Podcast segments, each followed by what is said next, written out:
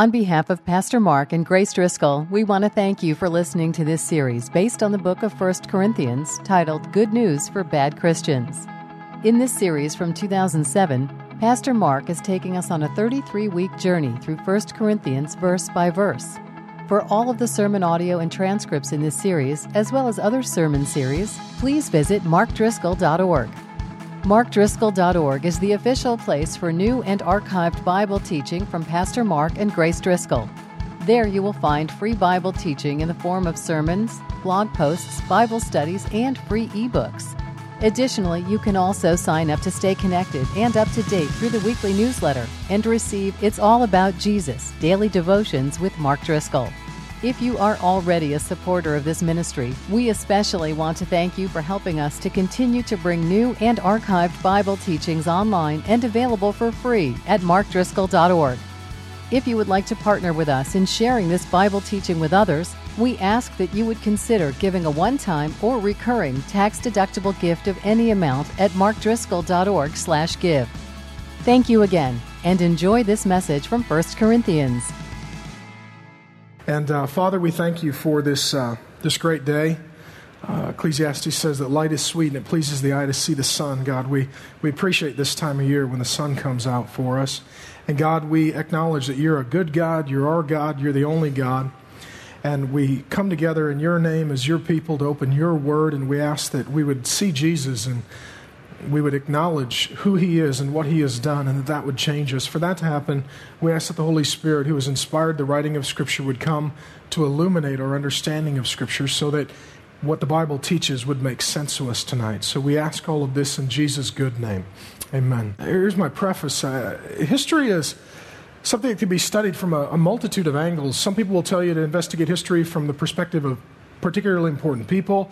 Others will tell you of events that occurred. Some will tell you to look at ideas and the transition of ideas from one uh, season to another. Christians will break history down into covenants or dispensations, which are periods of time, or promises that God makes and means by which He fulfills those promises.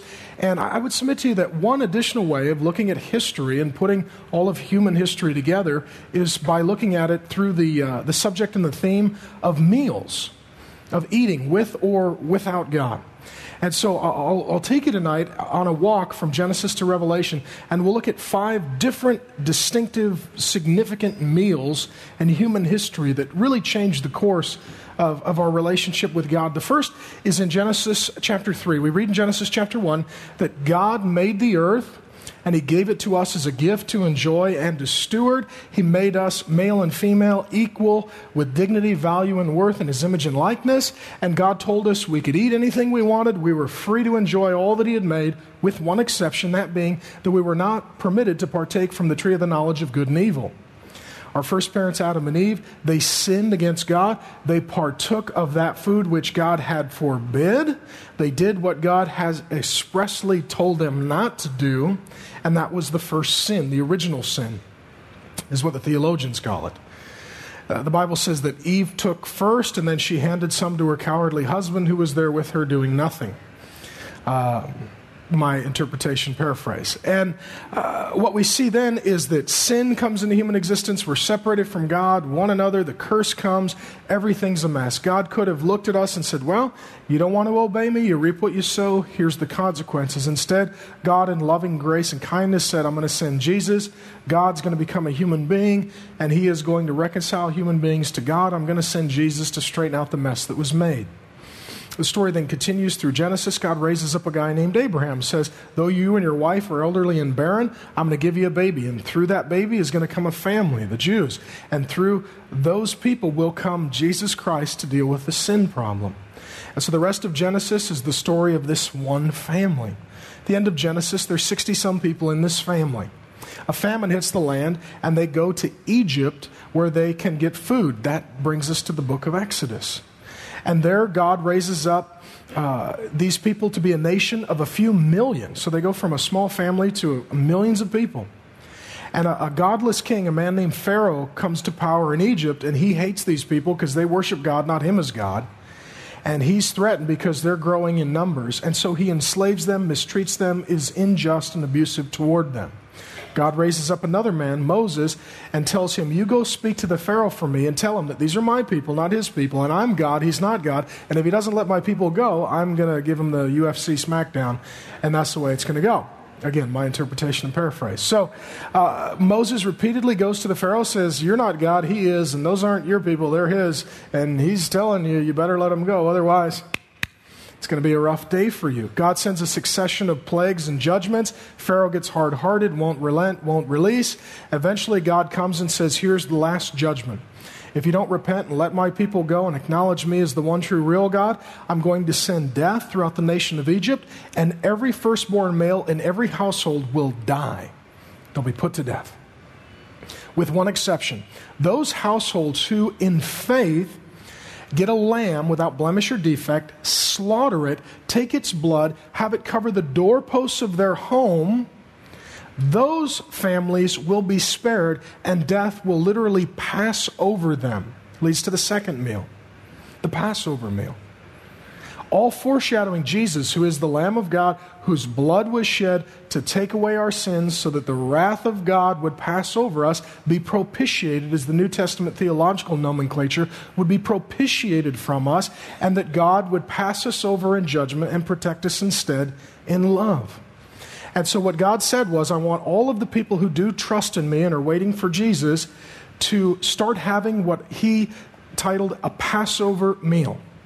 Every year, God's people were to get together, the Old Testament church, slaughter an animal, which is foreshadowing the coming of Jesus, and they were to have a meal doing exactly what God had said as prescribed in Exodus chapter 12. And how many of you have a Jewish friend or family that you know that still celebrates Passover? Well, the whole point of Passover was Jesus, the Lamb of God, is coming to take away sin.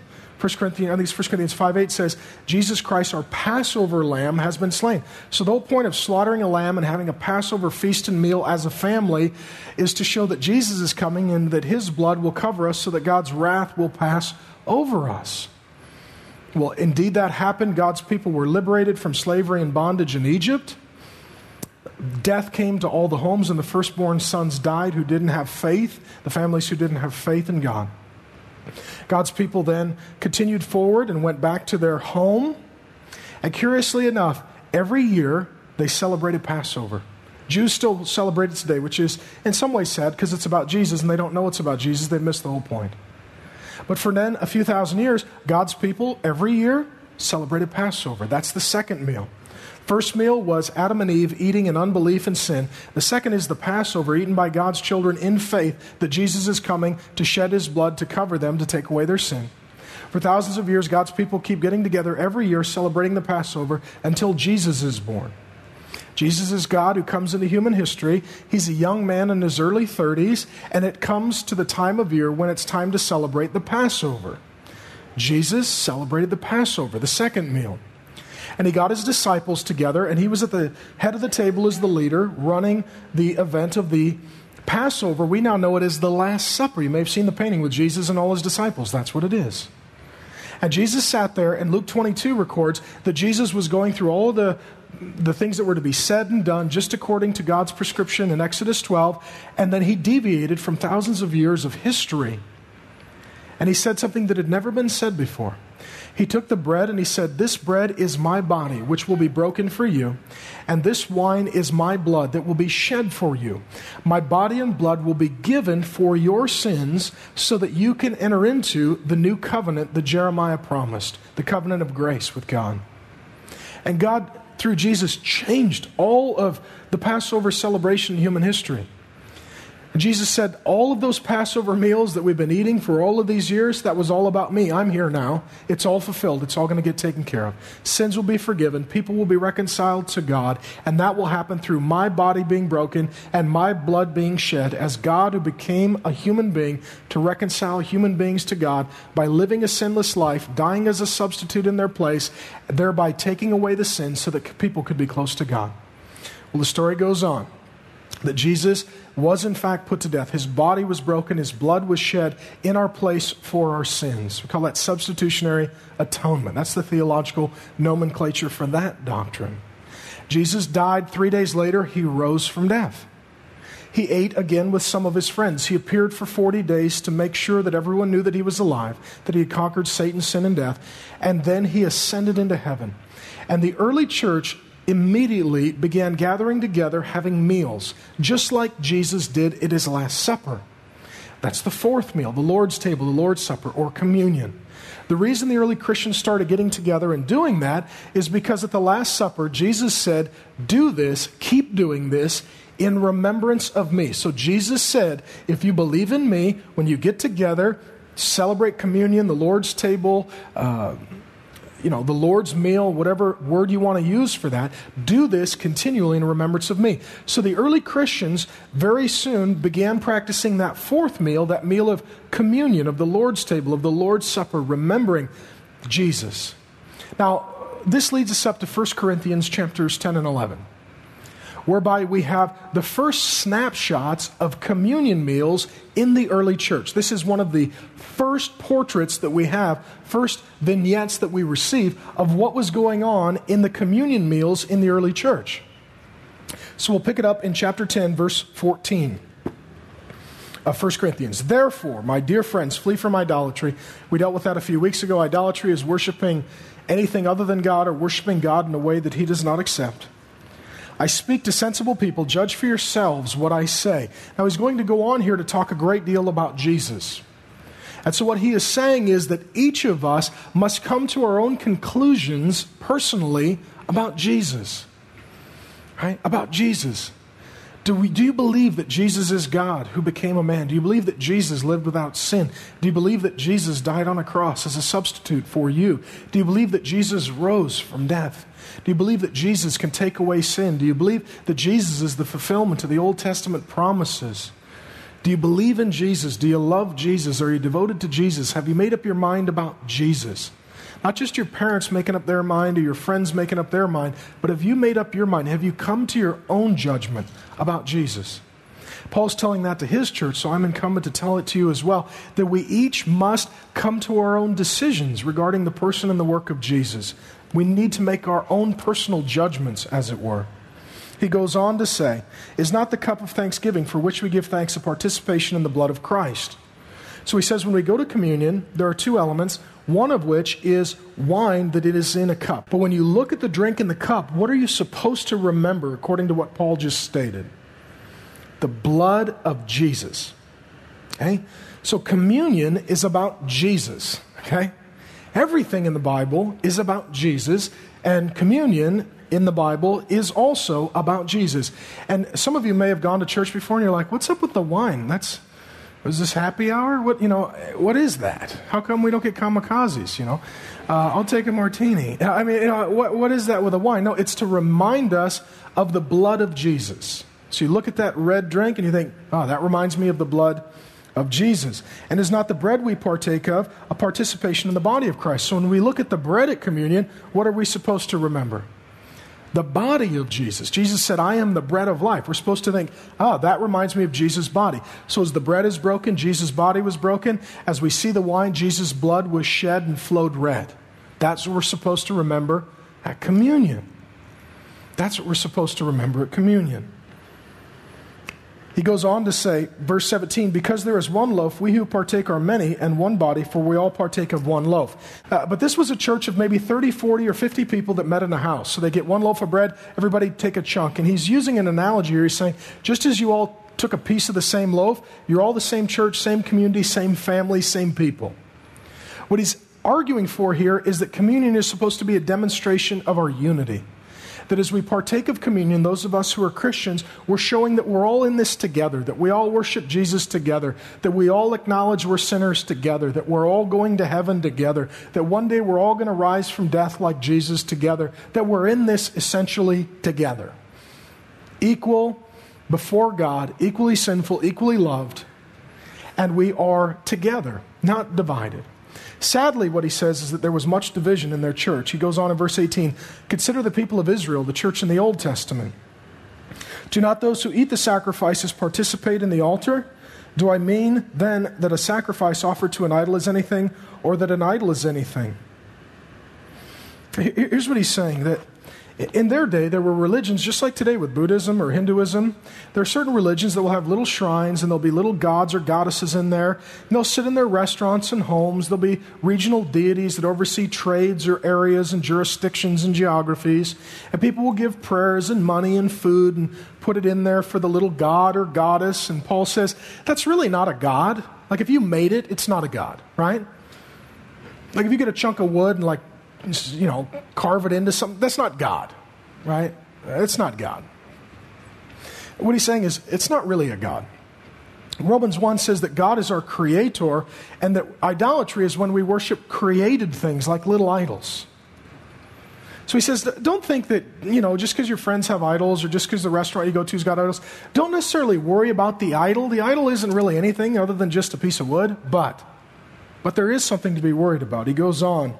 Uh, he says, uh, verse 20, but the sacrifices of pagans are offered to demons, not to God, and I do not want you to be participants with demons. You cannot drink at the cup of the Lord and the cup of demons too. You cannot have a part in both the Lord's table and the table of demons. Are we trying to arouse the Lord's jealousy?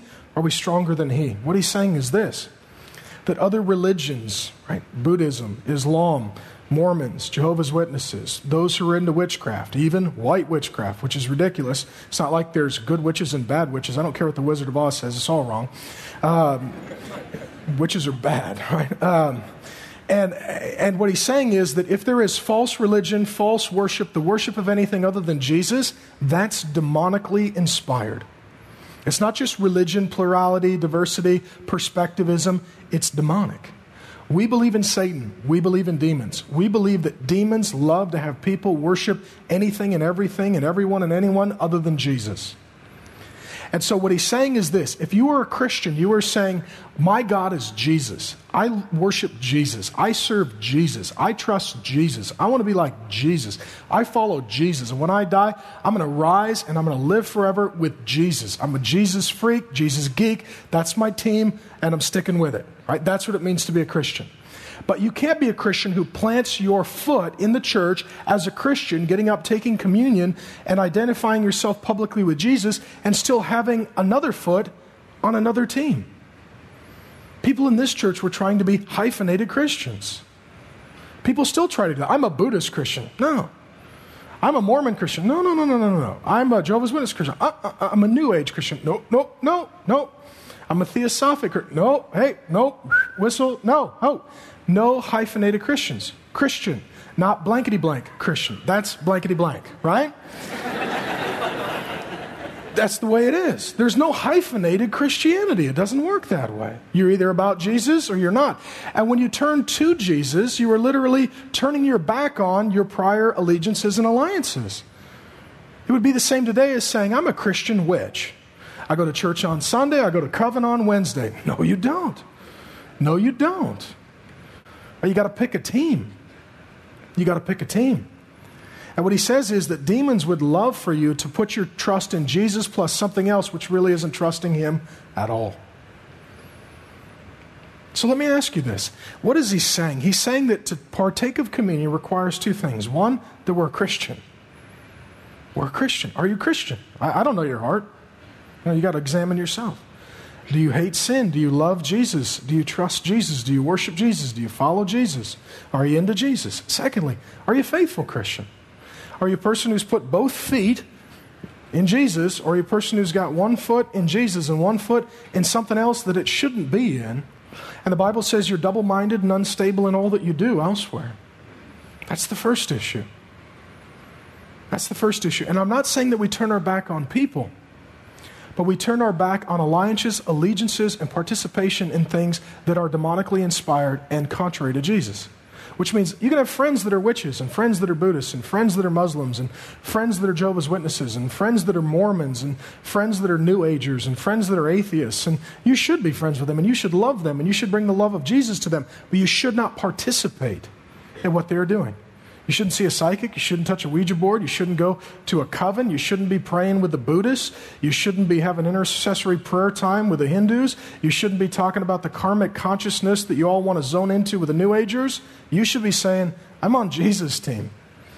And I love you, but I'm not doing any of that stuff. That's not my team. I'm not on the strip club team. I'm not on the New Age team. I'm not on the Buddhist team. I'm not on the Mormon team. I'm with Jesus. That's it. And it's not hyphenated, Jesus plus anything else. That's exactly what he's saying. And some of you are still in that place where you're trying to be young and cool and hip and keep your options open. You went to college, learned big words like pluralism and postmodernism and perspectivism, right? Stick with Jesus. You be okie dokie. Chapter 11 right? Chapter 11. He then jumps forward, picks up the theme of communion again in verse 17. We'll go back and cover the rest of the verses next week. It's on feminism, lesbianism. Oh, it'll be good. Verse 17. In the following directives, I have no praise for you, for your meetings do more harm than good. Okay, that's a bummer to get, right? The whole church, hey, Paul sent us a letter. Cool, let's get together, let's read it. Cool, everybody gets together, guy gets up. Oh, Paul says, Dear church, you suck. We're into Jesus. Right? But spirituality and religion sometimes does great harm and great damage. Most of the great atheists in the history of the world had a bad church experience. And they became atheists just because Christians freaked them out. He goes on. Here, here he says what the root cause of the problem is, why they're doing more harm than good. Verse 18. In the first place, I hear that when you come together as a church, there are divisions among you, and to some extent, I believe it. No doubt there have to be differences among you to show which of you has God's approval. Here's their problem these are arrogant people. These are arrogant people. Now, let me say this. As a church, we, as a general rule, we embrace diversity. Now, I'm not talking theological, theological diversity where, oh, whoever your God is and whatever your favorite book is and however you think you're going to get to heaven, that's fine. Uh, no, we're not saying that. But we, we, we do embrace a diversity of people. In this room right now, young, old, rich, poor, black, white, Republican, Democrat, well educated, simple, blue collar, white collar, no collar, people who have been convicted, people who haven't been convicted, you know, people who smoke, people who don't, people who recycle, people who don't. Right? People who eat meat, people who don't, people who are indie rockers, people who are listening to pop and therefore second class citizens in the kingdom of God, right? We have all these different people. And you know what? The diversity is fine. It says that God loves all of these people, and this is a big, weird family, and God's a good dad. Okay? Now, the difference is this diversity is not a problem, but division is. And when we take our diversity, what he calls differences, and we elevate it to points of division, what we're saying is, I'm single. I only hang out with single people. I'm married. I only hang out with married people. I'm black. I only hang out with black people. I'm white. I only hang out with white people. I'm young. I'm rich. I'm old. I'm poor. I'm simple. I'm educated. I'm successful. I'm cute. I'm funny. I'm smart. I'm hot. I'm hip. Whatever. We try to distinguish ourselves from other people so that we could say, I'm better than you because I'm smarter, cooler, hipper, funnier, skinnier, whatever. Recycle. And what we do then is in arrogant pride, we can't have unity, we can't have love, we can't have diversity because we're so worried about how we can be different than one another so that we can show that we're better than them. See, the whole world wants two things equality and community. Okay, here's how you get it. Everyone has sinned and fallen short of the glory of God. Now we're equal. And you say, well, how do we get community? Well, we need a point to rally around. What could we put at the center that will bring all of these great, diverse, sinful people together? Not politics. It ain't going to bring anybody together. Morality ain't going to bring anybody together. Issues, agendas, gender, family, marriage, kids, you name it, it's going to start a war. The one thing you put in the middle that will actually bring people together is Jesus. People who want unity, they need to understand that the only way you get unity is through humility and repentance. If Jesus is at the center, high and lifted up, he draws us unto himself. We look at him, we say, I'm not like him, I'm sinful. That humbles us. So we're not looking at each other saying, I'm better than you, and I'm better than you. We look at each other and say, We're all a dang mess. None of us is like him. We all need him. We all need him. And that leads to humility. Then we're humble. We're like us hip hoppers and indie rockers. We're on the same Uh, team, the sinking boat, we're both in it. We're sinners.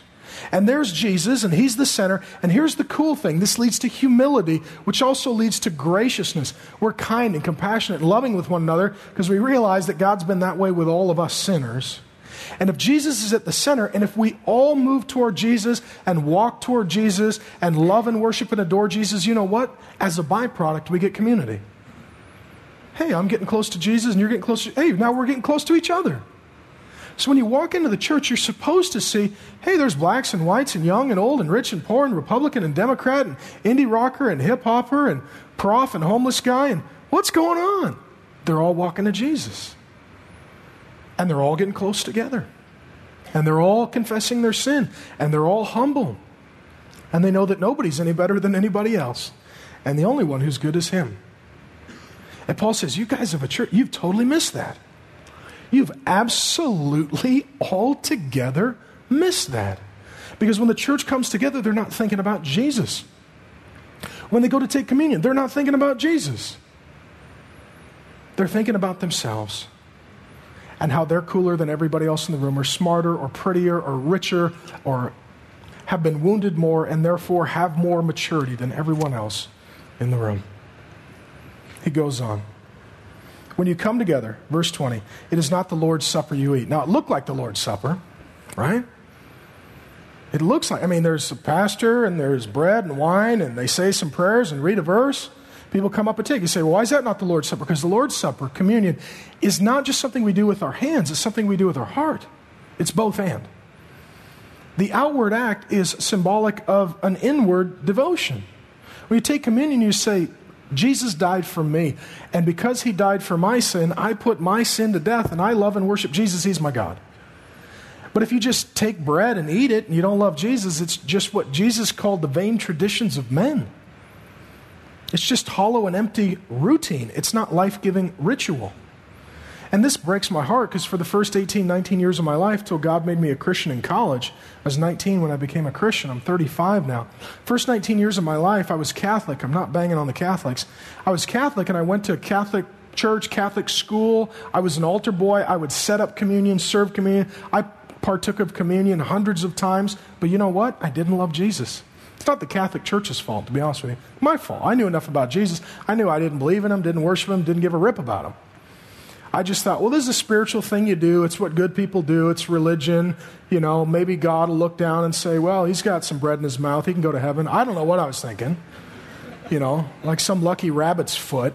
You know, I don't know what I'm thinking until I met Jesus. And then it broke my heart thinking, I've been taking communion for years, but I never really took communion. I was just a guy who had bread in his mouth, but no faith in his heart. Some of you grew up in homes where your parents were Christians. You went to church. Some of you had camp experiences, or you went to Christian school and you've taken communion a million times and it's gone from life giving ritual to just sort of religious routine for you. You know, when you partake, are you thinking about Jesus? Are you confessing your sin? Are you devoting yourself to Him? Are you standing up to publicly identify yourself with Him? Or is it just, this is what Christians do, this is the bread part of the show? Paul says that's where that church had gone. They're not really partaking goes on to say, For as you eat, each of you goes ahead without waiting for anybody else. Verse 21 One remains hungry, another gets drunk. I mean, that's a serious abuse of communion, right? People turn into happy hour to get dewees coming out of the church. I mean, that's a, you know, that's a crazy thing. I'll explain to you how this happened in a moment. Don't you have homes to drink in? You know, don't you have a fridge? Don't you have a place you can eat? Or, or do you despise the church of God and humiliate those who have nothing? What shall I say to you? Shall I praise you for this? Certainly not. The way they did it, the church early on was small, didn't meet in large buildings, met in homes, groups of 20, 30, or 40. And additionally, they would get together and have a big meal in remembrance of Jesus' Last Supper. And there would be bread and wine, and they would remember Jesus' body and blood broken and shed for their sin. But the way they did it, they took some of the ideology of the fat, huge parties in their culture where the rich people would open up their home, they would entertain all their guests, be fat food, drink, music. They bring in a prostitute for each one of the guests, sexual favors. This is just like a Vegas, you know, bachelor party gone wrong, is, is kind of how the Corinthians partied. And they kind of imported some of that to their communion meals in homes.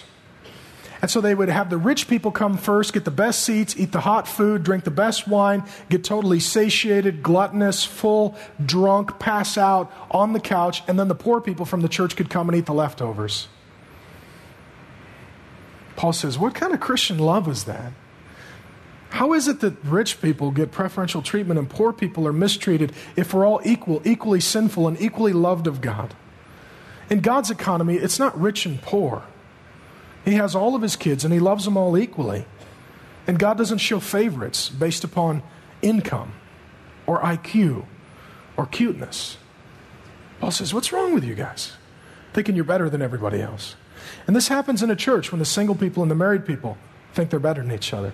And the rich and the poor, and the young and the old, and the black and the white, and those with children, and those without, and those with educations, and those without, and those who are hip, trendy, and cool, and those who are not, square off against one another and say, We don't hang with your kind. We don't hang with your kind. Paul says if you're Christians, you have to hang with one another. You're a family. You're going to spend forever together in eternity. You got to be together.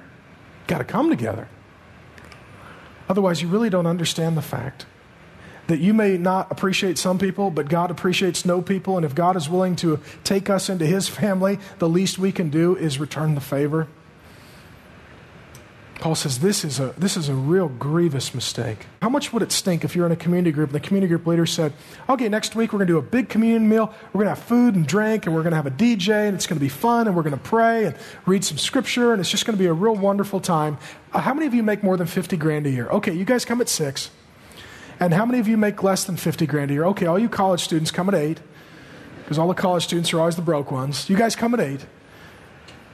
And, and the people who made good money showed up at six and they, they got great food, drank everything. You show up, they're all drunk, passed out, there's nothing left but leftovers. And you're like, what, what, kind of, what kind of loving church family is this?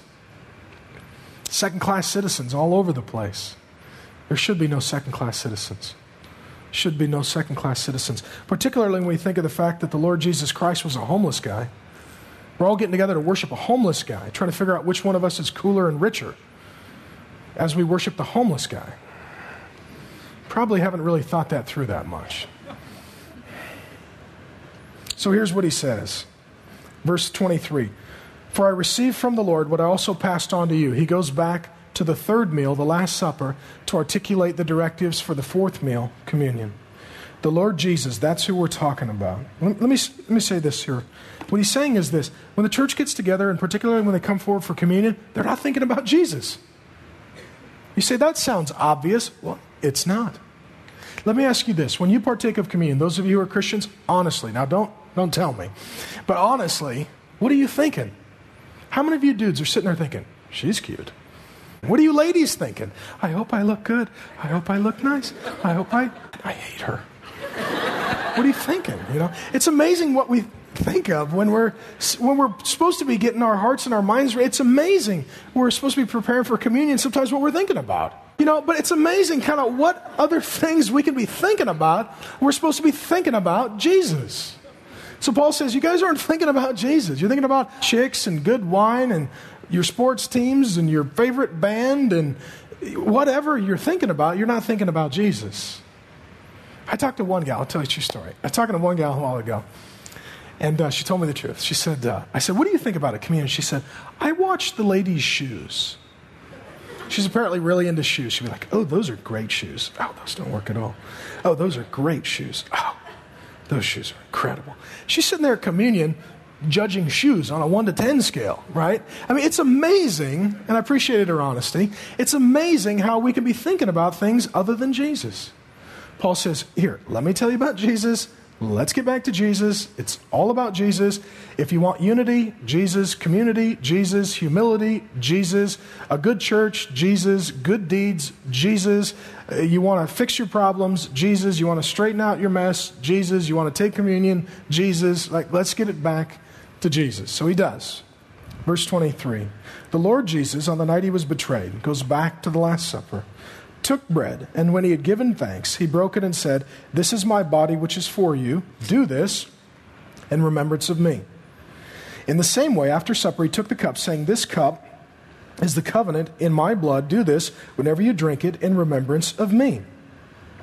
For whenever you eat, the bre- uh, eat this bread and drink this cup, you proclaim the Lord's death until he comes.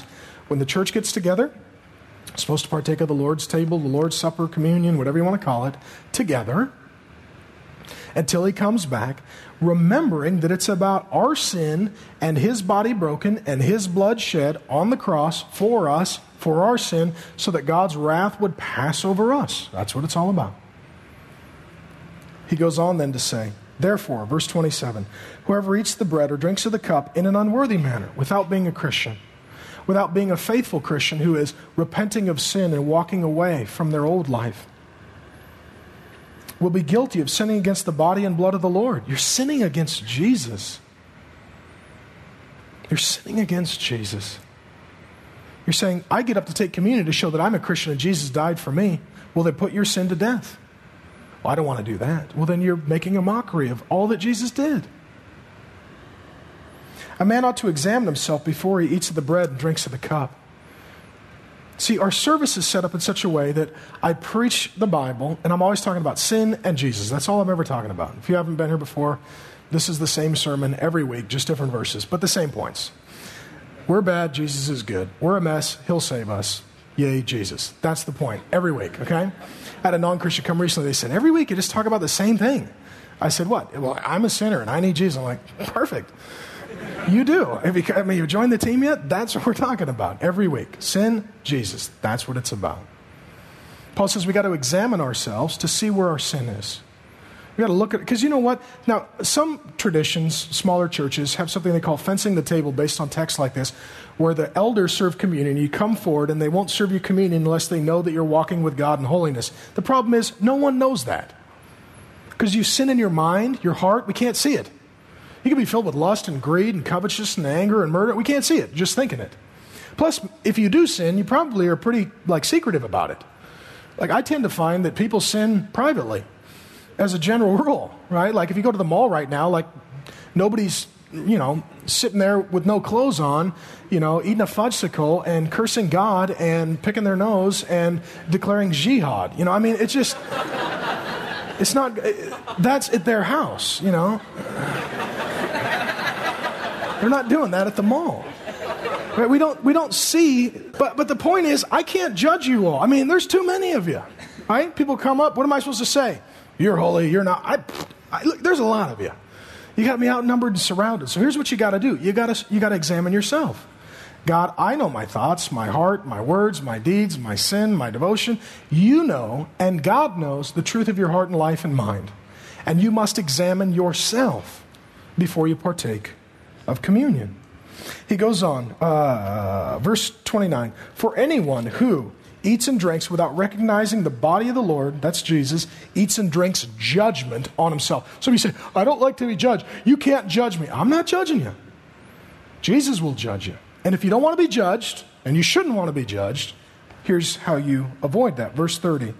Uh, or 31, he goes on to say, if we judged ourselves, we wouldn't come under judgment. If you don't want to be judged by Jesus when you die and go to hell, then judge yourself now as a sinner and give your sin to Jesus and put your trust in Him and live a new life as a Christian. If you want to be judged, judge yourself. You know your life. You say, well, what happens if I won't judge myself and I take communion today? Glad you asked. Verse 30 That is why many of you are weak and sick.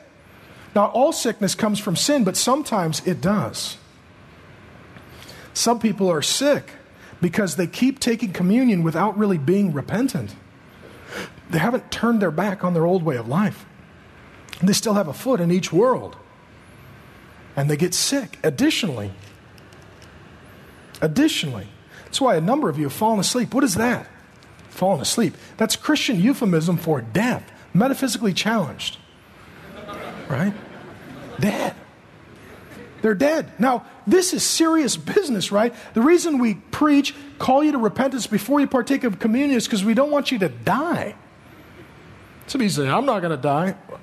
Don't, don't, don't push it. This is serious business. I mean, in the book of Acts, two people rip God off, he kills them. In the church, during the offering. I mean, we don't pass the plate, but you can imagine if we pass the plate and the dude next to you died, You'd be throwing credit cards in, like, whatever it takes. I, uh, whatever it takes.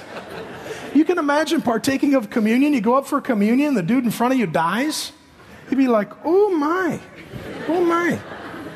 Maybe later. You know, like, I mean, you, you, know, this is nothing to mess around with. I mean, you're messing around with God. And Jesus has said that there is a way for our sin to get dealt with. So if we come forward for communion saying, I've dealt with my sin through Jesus, and we haven't, and we're making an open public mockery of Jesus, God may deal with us right there in a severe way. And we don't want that to happen.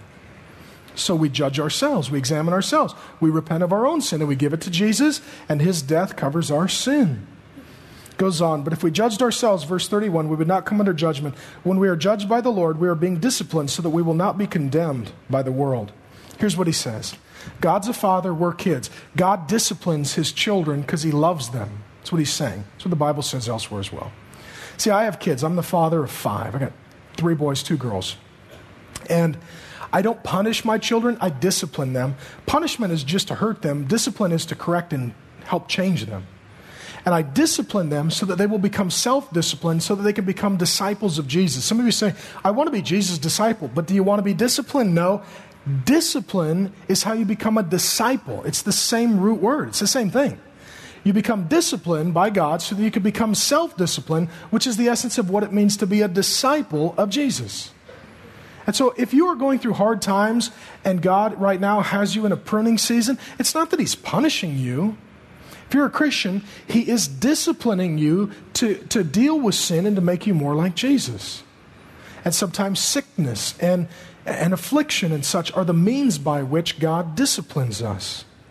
So then, my brothers, when you come together, verse 33 to eat, wait for each other. If anyone is hungry, he should eat at home, so that when you meet together, you may not, uh, it may not result rather in judgment. And when I come, I will give further directions.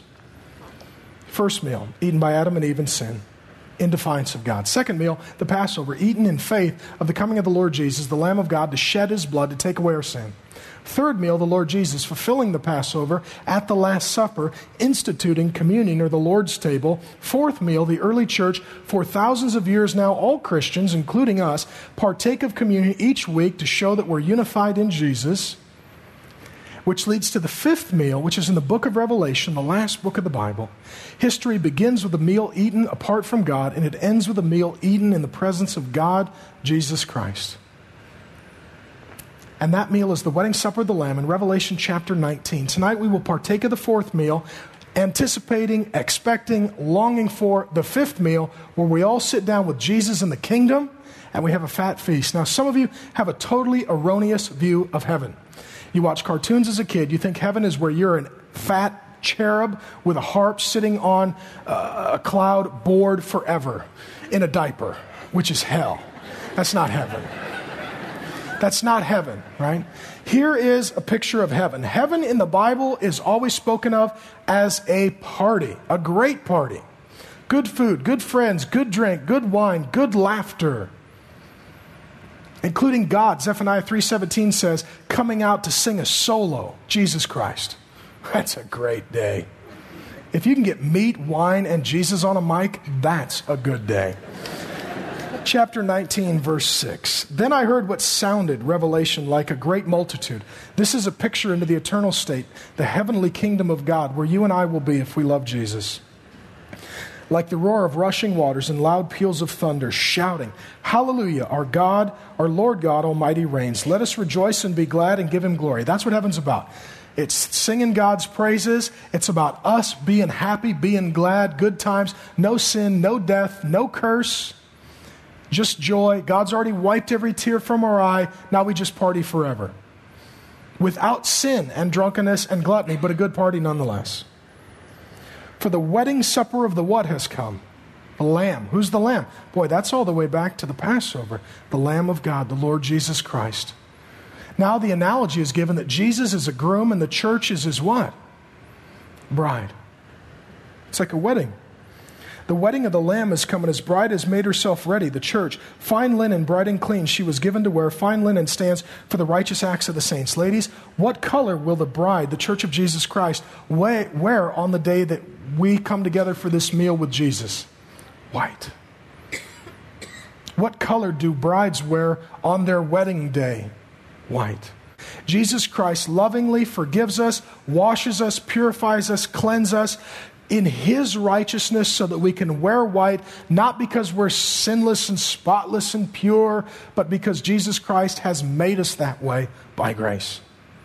So, all of you Christian ladies, no matter what you've done, if you're a repentant woman, you get to wear white on your wedding day because that's the gospel. But no one who is not repentant of sin and trusted in Jesus has any right to wear white on their wedding day because their sins aren't covered and they can't stand up and say, Oh, there she is, spotless, pure, chaste, holy, glorious, sinless, and good. She's uh, amazing. No, she's evil. And she's faking it in white. And so's her husband with some cummerbund. And we all know behind that is a totally depraved man. Stick with me. Now, we'll all be wearing white. Now, white, this is cool because I was watching MTV recently and Puff Daddy, aka Sean John, aka P. Diddy, the guy can't figure out what his dang name is, but he apparently throws these big fat parties in Hollywood. And he invites all the rock stars and hip hop stars and entertainment moguls and actors and actresses. But the rule is it's invite only. And to get in, they check you at the door. You're only allowed to wear one color, everyone one color. What is it? White. I'm not saying he's biblical. And Puff Daddy's throwing these like Bible parties, kind of in a way. I mean, not really. You know, I mean, there's there's a lot of Ten Commandments getting broken there, but but this whole deal, everybody, I, I saw it and I was like, everybody's in white. Mm, he's ripping off the Bible. See, every good idea comes out of the Bible, and here, here it says we're going to have this great feast, this wedding of the Lamb, this great party. You're all thinking, well, what's on the menu? Thanks for asking. In Isaiah 25, 6, I'm reaching a little bit, it says that at this party there will be the, the choicest of meats and the most aged of fine wines. Which means the vegetarians and the Baptists are bummed out. and the vegetarian Baptists are the most bummed out of all. What's on the menu? Meat and wine. I am a teetotaling vegetarian. What are you doing here? You know? I'm just kidding. So, uh, now you think about it. Think about it. Man, doesn't that sound great? All your friends, and you know what? The Bible says that the sun never sets in heaven, it's always summer. It's sunny, meat, wine, cool people, Jesus on the mic, little bit of music, all the nations, races, tribes, cultures, languages of people. This is the coolest multi ethnic universal party throwdown ever. There's great people who love Jesus. There's wine. There's meat. We're all laughing. We're listening to good music. We're telling good stories. Nobody's getting drunk. Nobody's being a glutton. Nobody's sinning.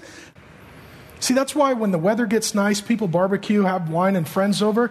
Deep down, they're longing for heaven. They just don't know Jesus. They just don't know Jesus.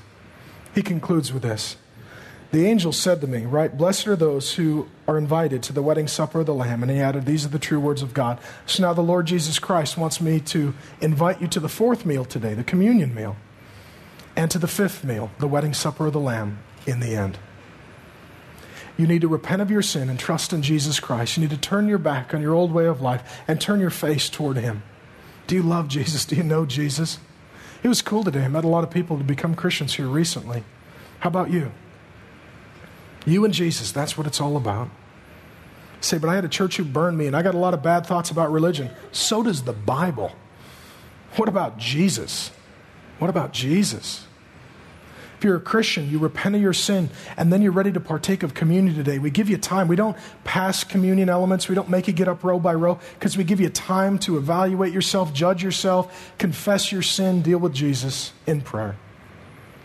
When you're ready, you come forward to take communion, the body and blood of Jesus for you, publicly identifying yourself with Him, that you are a sinner, humble and repentant, and that He is your great God, Lord, and Savior, and it's all about Him. We give of our tithes and offerings. We sing and celebrate. We leave here to go love people because the whole world is watching. And I'll close with this. Paul told us that the whole world is watching. And what they're wondering is is this just a bunch of young people on a real you know, emotional trip, or is Jesus really real? Does he really change lives? Is he really doing anything? Is, is Jesus really true and real? Skeptics are looking for rocks to throw, saying, oh, they're just hypocrites. They're not nice. They're not humble. They're not repentant. They're just a bunch of fakers. Other people are saying, that looks like the real deal, and I'm curious, and I want to know more about Jesus. It's, it's, it's not just about you and I. It's also about others, family, friends, coworkers, a city that is desperately lost, a world that is desperately lost, that are watching us and wondering, is Jesus real? We need to be so sober minded about such things. And so we invite you to communion, but after you've repented of sin and felt the weight of what it means to be a Christian. And at, at this point, some of you will have massive theological questions for me. So I was raised Catholic, and I was told transubstantiation, the elements become the literal body and blood of Christ, and we crucify him every time we gather together. Is that true? No, because Jesus died once for all sin. We don't re crucify Christ every week. So we say, I was raised in a church we only took communion once or twice a month. Well, that's from Ulrich Zwingli, who said it was a memorial feast and therefore not to be done every week, and that was part of the schism and the Reformation. Somebody said, but I'm from a Lutheran tradition. And Luther said that Jesus is really present with us in a mysterious way when we partake of communion. Great. I love Luther. I think he's onto something. At the end of the day, though, even some people will use the theology of communion to avoid confession of their own sin and examination of their own heart to argue about the issue rather than just come to repentance. And so John Calvin said, I don't know, take communion. Some say this, some say this, some say this. Look, take communion. That was Calvin's position. Repent of your sin, love Jesus, take communion. That's what we call you to today. Don't let anything else get in the way. Your weird, silly theological arguments, blaming of other people, your self righteousness, your pluralism, your degree, your hypocrisy, your blaming, your woundedness, your victimhood. Set it all aside. You and Jesus, bottom line. You're a sinner, you need him. He loves you. There is no remission of sin without his shed blood. It comes down to you and Jesus. And we would love for you to give yourself to Jesus and come up and take communion, get out of your seat just like he got out of his grave for you, and to partake of the body and blood of Jesus, to celebrate and remember his loving affection for you, and to just humble yourself and come to Christ. That's it. That's everything. And then people are watching to see if Jesus is real. And your life will be what the Bible calls a living epistle. We've been reading a written epistle. Your life will then be a, a, living epistle where you are part of the demonstration of the truthfulness of Jesus to others who are observing your life. When you're ready, you can come up for communion. Those of you who are Christians, who have searched your heart, judged yourself, examined yourself, repented of sin, given it to Jesus, placed your faith in Him, turn your back on your old way of life, and set your face toward the fifth meal, the great party in the end. Thanks, guys.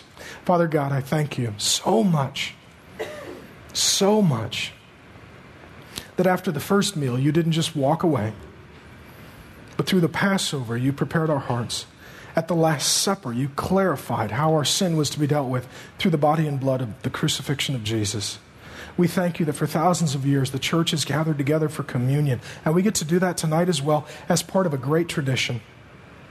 May it not be for us empty ritual, may it be living ritual. May it mean something. May it be about Jesus. May we be thinking of none other than Him. And may we be mindful of nothing less than our own sin that crucified him. And Jesus, as we partake, we get out of our seats as you got out of your grave, and we partake to demonstrate our faith in you and your love for us.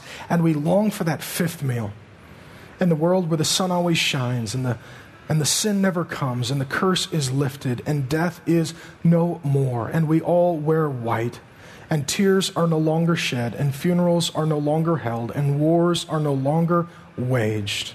That you are high and lifted up, and we all gather around to sing your praises, to listen to your solo, to eat good meat, to drink good wine, to enjoy good friends forever. And so, Jesus, we thank you for that last meal when all of the sin and effects of the first meal are redeemed. We worship you in longing for that day, setting our faces and our hearts toward your table. Amen.